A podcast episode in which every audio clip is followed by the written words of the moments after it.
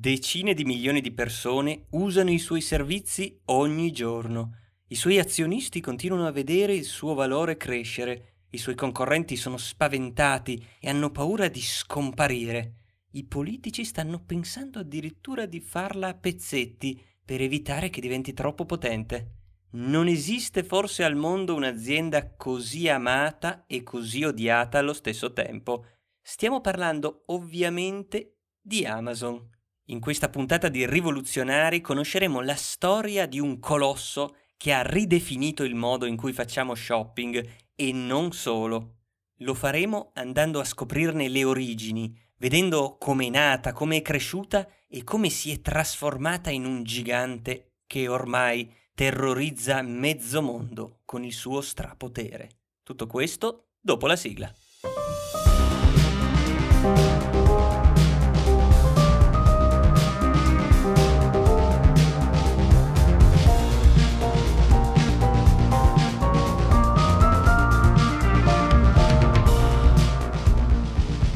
Eccoci qui. Dunque, parlare di Amazon non è affatto facile. Questo perché è un'azienda che fa davvero un milione di cose diverse e quindi riuscire davvero ad analizzarla punto per punto è una roba che richiede decine di puntate. Noi cerchiamo di impiegarne soltanto due. In questa prima puntata vedremo la storia del negozio di Amazon, cioè il business principale che l'ha resa celebre. Nella prossima invece vedremo come si è espansa fino ad entrare in tantissimi settori diversi sostanzialmente avendo un grande successo quasi in tutti. Secondo me Amazon è un'azienda di cui si parla piuttosto poco, forse perché rispetto ad altre è un'azienda un po' poco sexy, cioè che non punta tutto sull'essere cool, sull'avere un brand potente. No, lei è pratica, concreta, lei vuole dare il miglior servizio al cliente. Fine. Però in ogni caso è importante conoscerla e capirla, perché è forse di tutti quei colossi tecnologici quello che ha avuto e sta ancora adesso avendo il maggior impatto sulla nostra società.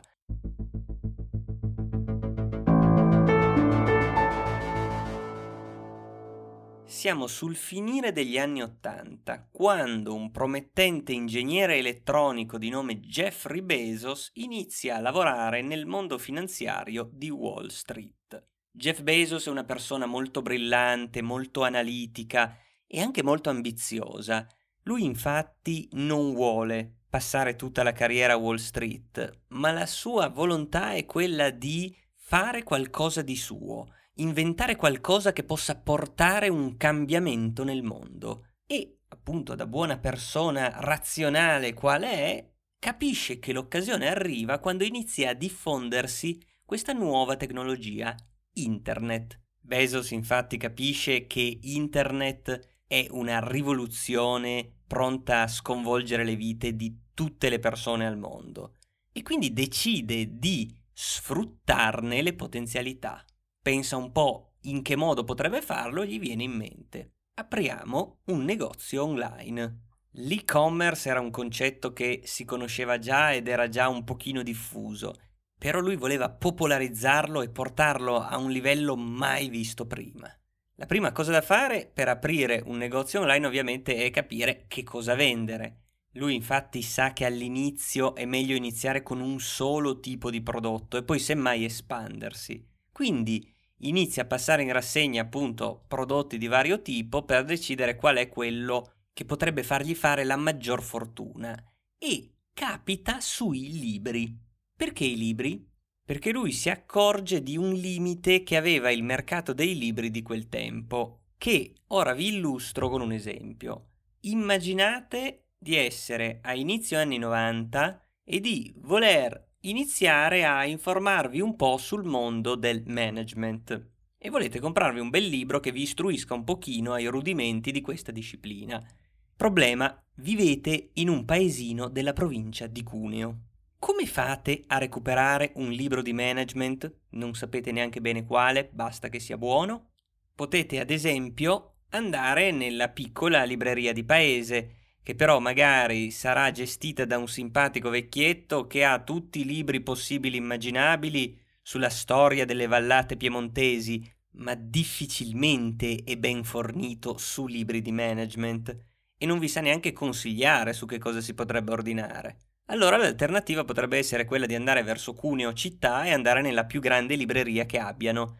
Lì forse forse, se scavate bene negli scaffali, qualcosina riuscite a trovare. Tra l'altro una grossa libreria che ha i contatti con tanti distributori, quindi mal che vada magari potete ordinarlo il libro. E però se non sapete neanche che libro volete di preciso, non potete farlo e non è detto che i commessi siano esperti di management e vi sappiano consigliare. Quindi in realtà forse la cosa migliore che potete fare è prendere la macchina, andare fino a Torino e cercare una libreria che serve l'università, la facoltà di economia e farvi consigliare lì. Ancora meglio potreste andare a Milano dove c'è la Cattolica, c'è la Bocconi, eccetera, eccetera, e quindi è ancora più probabile trovare qualcosa.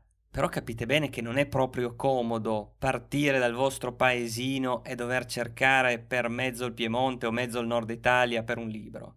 Ecco, questo è uno dei tanti esempi diversi che ci sono nel mondo dei libri, in cui è difficile conciliare la domanda e l'offerta, ovvero trovare per ciascun lettore i libri che gli possono interessare. E questo è dovuto al fatto che la numerosità dei libri è elevatissima. Ci sono molti più libri di quanti film o di quanti CD musicali ci siano. E questo rende difficile per il mercato associare libri e lettori nel modo giusto. In questo internet potrebbe aiutare molto. Perché non mettere una bella pagina web di un negozio in cui cercare management e poi boh, comprare uno dei primi 5 risultati? Così è molto più facile. Magari si leggono anche le recensioni di due o tre utenti e ci si orienta meglio nella scelta. Questa è sostanzialmente l'idea di Jeff Bezos. Apriamo un sito che vende unicamente libri. Jeff Bezos quindi parte e decide di trasferirsi a Seattle a fondare la sua azienda perché sceglie Seattle? Per due motivi principali. Il primo è che vicino a Seattle c'è la sede di Microsoft che si trova a Redmond e quindi questo vuol dire che chiaramente Seattle è un posto pieno di ottimi programmatori che possono aiutare con un sito web. Inoltre Seattle aveva tasse particolarmente basse e noi come sappiamo Bezos ha abbastanza il pallino per pagare meno tasse, quindi come prima cosa si trasferisce lì. Nel 1994 fonda così la sua azienda che decide di chiamare Cadabra, dalla famosa formula magica Abracadabra. Quel nome però dura poco perché a un certo punto mentre va in giro a presentare l'azienda qualcuno capisce invece che Cadabra, cadaver, ovvero cadavere, e lui capisce che forse allora non è proprio il nome più adatto se la gente poi per sbaglio lo chiama cadavere. Cambia così il nome ed opta per Amazon, che deriva dall'Amazon River, il rio delle Amazzoni, il fiume più grande al mondo. Tipico nome un po' megalomane da startup minuscola che però ha l'ambizione di diventare il più grande negozio del mondo. In ogni caso, nel 1995 finalmente Amazon apre ufficialmente i battenti. Il sito è molto semplice, offre oltre un milione di libri e i prezzi sono molto bassi. Questo è un punto importantissimo. Bezos voleva tenere i prezzi bassi per conquistare sempre più quote di mercato. Sapeva che così Amazon avrebbe perso una barca di soldi, ma gli importava fino a un certo punto. Infatti i suoi investitori le garantivano fondi molto generosi questo perché negli anni 90 c'era proprio questa mania, tutto ciò che aveva .com nel nome e si proponeva come una rivoluzionaria azienda di internet veniva finanziato con una marea di soldi. Questo fa molto comodo ad Amazon che quindi cresce esponenzialmente proprio con questa strategia di prezzi bassi. Poi oh, c'è sempre questa comodità d'uso di questo sito così ben fatto e anche la semplicità nel reperire i libri. Quindi Amazon riusciva a porre un freno a questo problema di conciliazione di domanda ed offerta. Per un lettore era facile ed era persino bello cercare un libro che potesse piacergli su Amazon.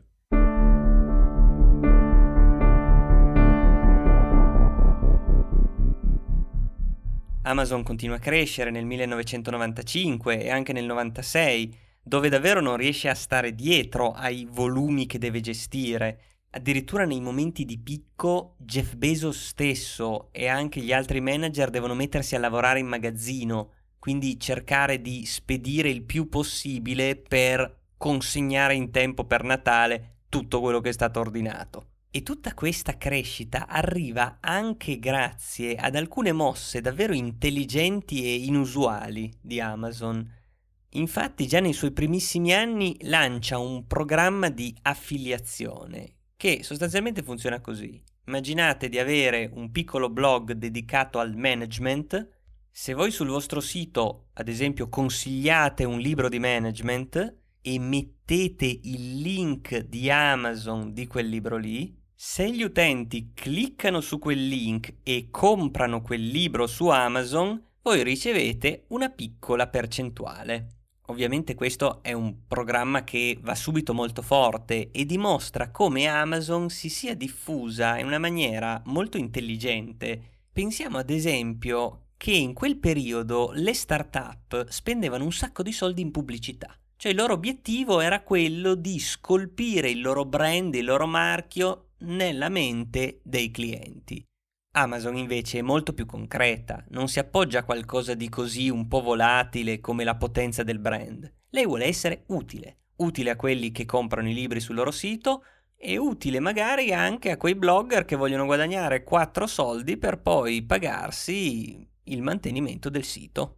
Con questo modo molto ragionato, molto analitico di vedere le cose, Amazon continua a crescere e nel 1997, soli tre anni dopo la fondazione, si quota in borsa. Quindi non è più la piccola startuppina neonata, in poco tempo diventa proprio un'azienda quotata e ovviamente la sua valutazione iniziale è molto alta perché siamo poi sempre negli anni 90, quindi c'è sempre questa passione per le aziende di internet e dunque anche al momento della sua quotazione Amazon raccoglie un sacco di soldi. L'anno successivo, il 1998, segna l'inizio della diversificazione, perché Amazon si è sempre solo occupata di libri fino a quel momento, ma inizia a cambiare qualcosina una delle prime cose che fa è comprare IMDB, l'Internet Movie Database, un sito che ancora adesso è molto importante come repository di un sacco di informazioni riguardanti il mondo del cinema. E poi ingrandisce il suo store iniziando a vendere CD musicali. A quei tempi ovviamente Amazon era già un colosso e il principale venditore di libri in America, però quando si lancia anche sui CD viene un po' schernita e criticata della serie Oh Amazon, cosa ti metti a vendere CD? Cosa ne sai tu di musica? Meglio che lasci perdere. E qui Bezos ha dato una risposta abbastanza eloquente che potete anche trovare su YouTube. Lui dice: Oh, ci criticano per il fatto che siamo entrati nel mercato dei CD musicali. Innanzitutto ce lo dicevano anche con i libri e guardate dove siamo arrivati. E poi, diciamo la verità, quanto costa di affitto al metro quadro un magazzino di Amazon? E quanto costa invece di affitto un negozio di CD in centro città? Risposta che chiaramente sottintende, ragazzi, secondo voi chi è che riesce a contenere i costi e offrire i prezzi migliori ai clienti?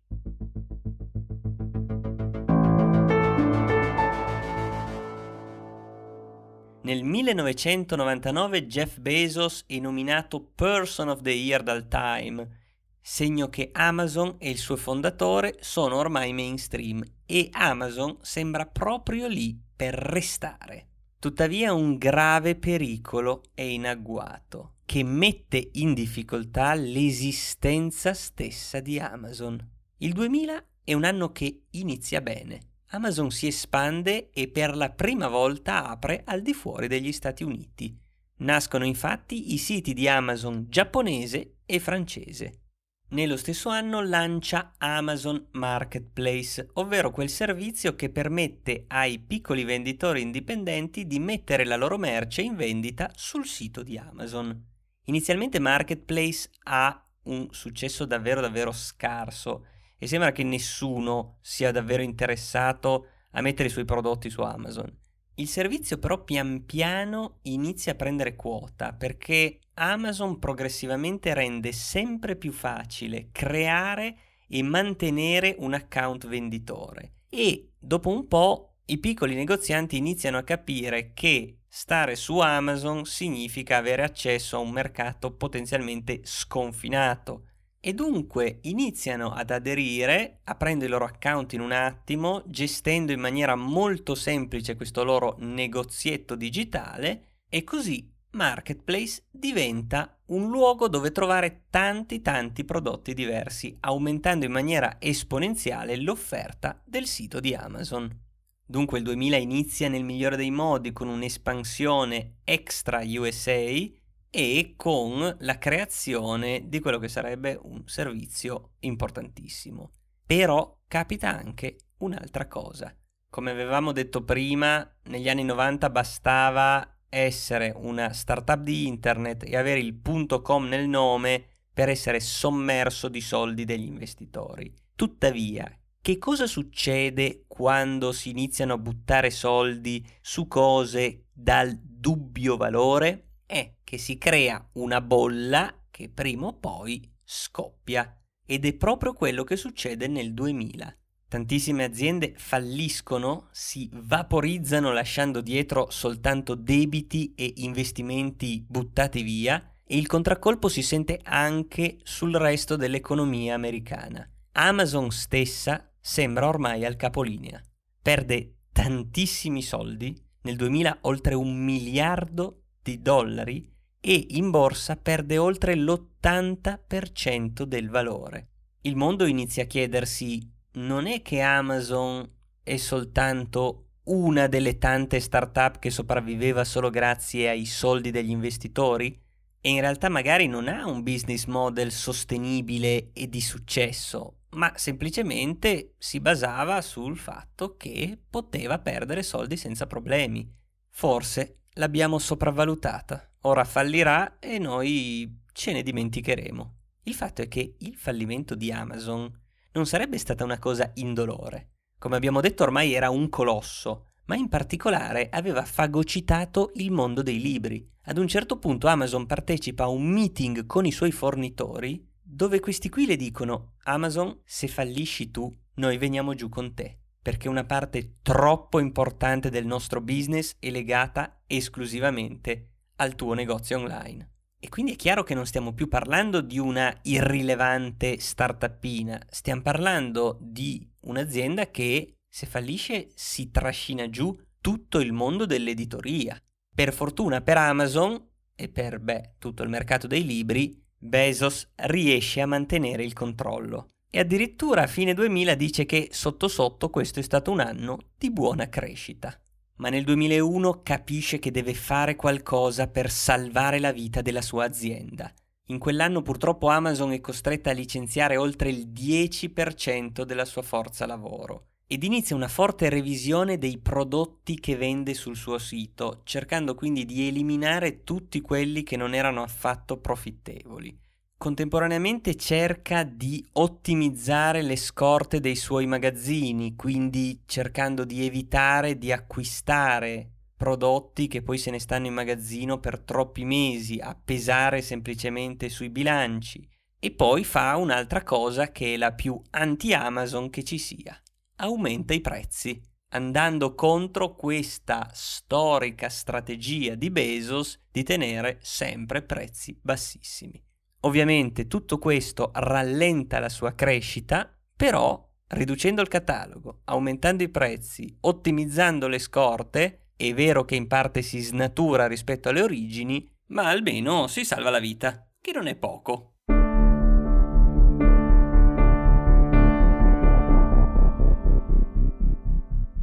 E se il 2001 è stato l'anno della sopravvivenza, diciamo, il 2002 è proprio quello del rilancio perché Amazon è pronta a ripartire più forte che mai. Innanzitutto, appena gli è possibile, che cosa fa? Abbassa di nuovo i prezzi e quindi diventa di nuovo competitiva come prima.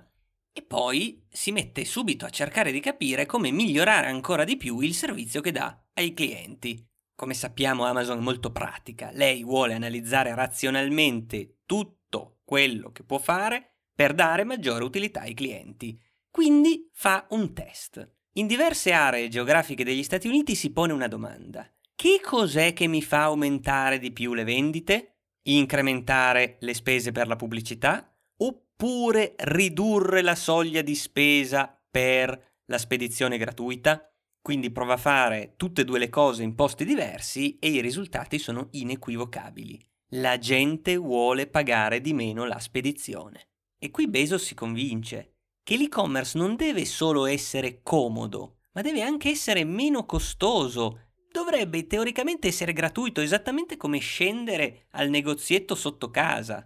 E quindi inizia a pensare a qualche offerta che metta al centro la spedizione gratuita. E ci pensa, ci pensa, ci pensa. E ad un certo punto ha l'idea. Perché non lanciamo un servizio di spedizioni rapide e gratuite da pagarsi annualmente in abbonamento? Permettiamo anche magari a chi ha questo abbonamento di avere delle spedizioni rapidissime a un solo giorno con un piccolo extra per ogni spedizione. Ai tempi questa cosa viene subito accolta con un certo scetticismo da parte degli analisti che dicono che Amazon non riuscirà mai a stare dietro poi ai costi che si autogenererà offrendo spedizioni a destra manca.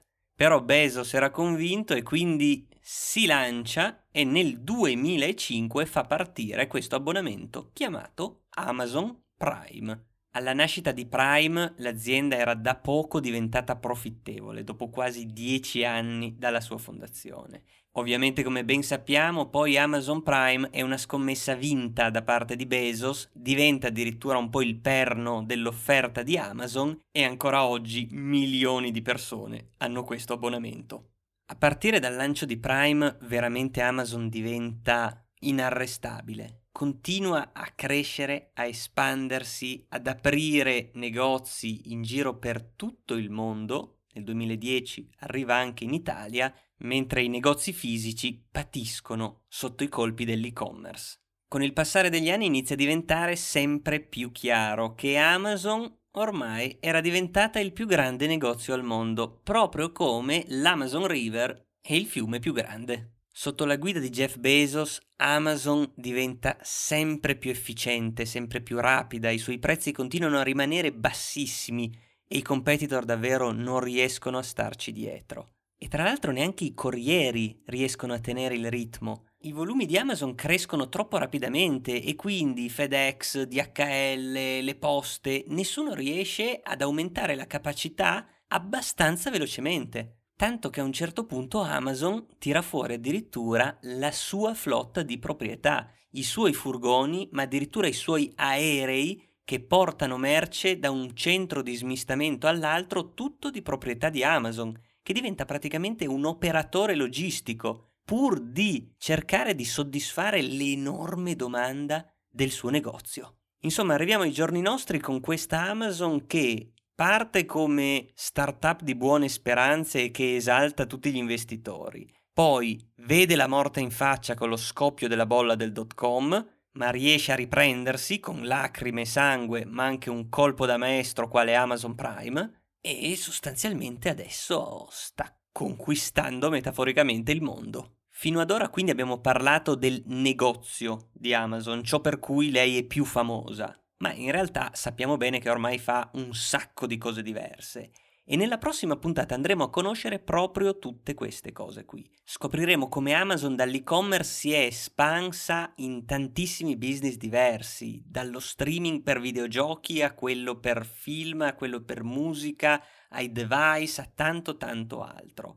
Ovviamente, oltre a vedere i grandi successi di Amazon, ci dovremo anche fermare un attimo per parlare seriamente dell'impatto che questa azienda ha sul mondo, perché sappiamo bene che Amazon, forse più di ogni altra grande azienda tecnologica, ha dei lati oscuri e ha degli aspetti che preoccupano molte molte persone. Quindi è importante, secondo me, che tocchiamo questo tema e capiamo quindi i pro e i contro di questa rivoluzionaria. Infine ci faremo una domanda. Ma qual è il segreto del successo di Amazon? Come fa a tenere prezzi bassi, profitti alti e allo stesso tempo investire in qualunque business possibile e immaginabile? Da dove le arrivano tutti questi introiti? Noi vedremo esattamente questo. Scopriremo che tra le tante cose che fa Amazon ce n'è una in particolare molto poco conosciuta, ma che la rende potentissima nel mondo di internet e si può davvero considerare il vero segreto del suo successo. E vi anticipo già che non c'entra nulla con l'e-commerce, ma ne scopriremo di più nella prossima puntata di Rivoluzionari.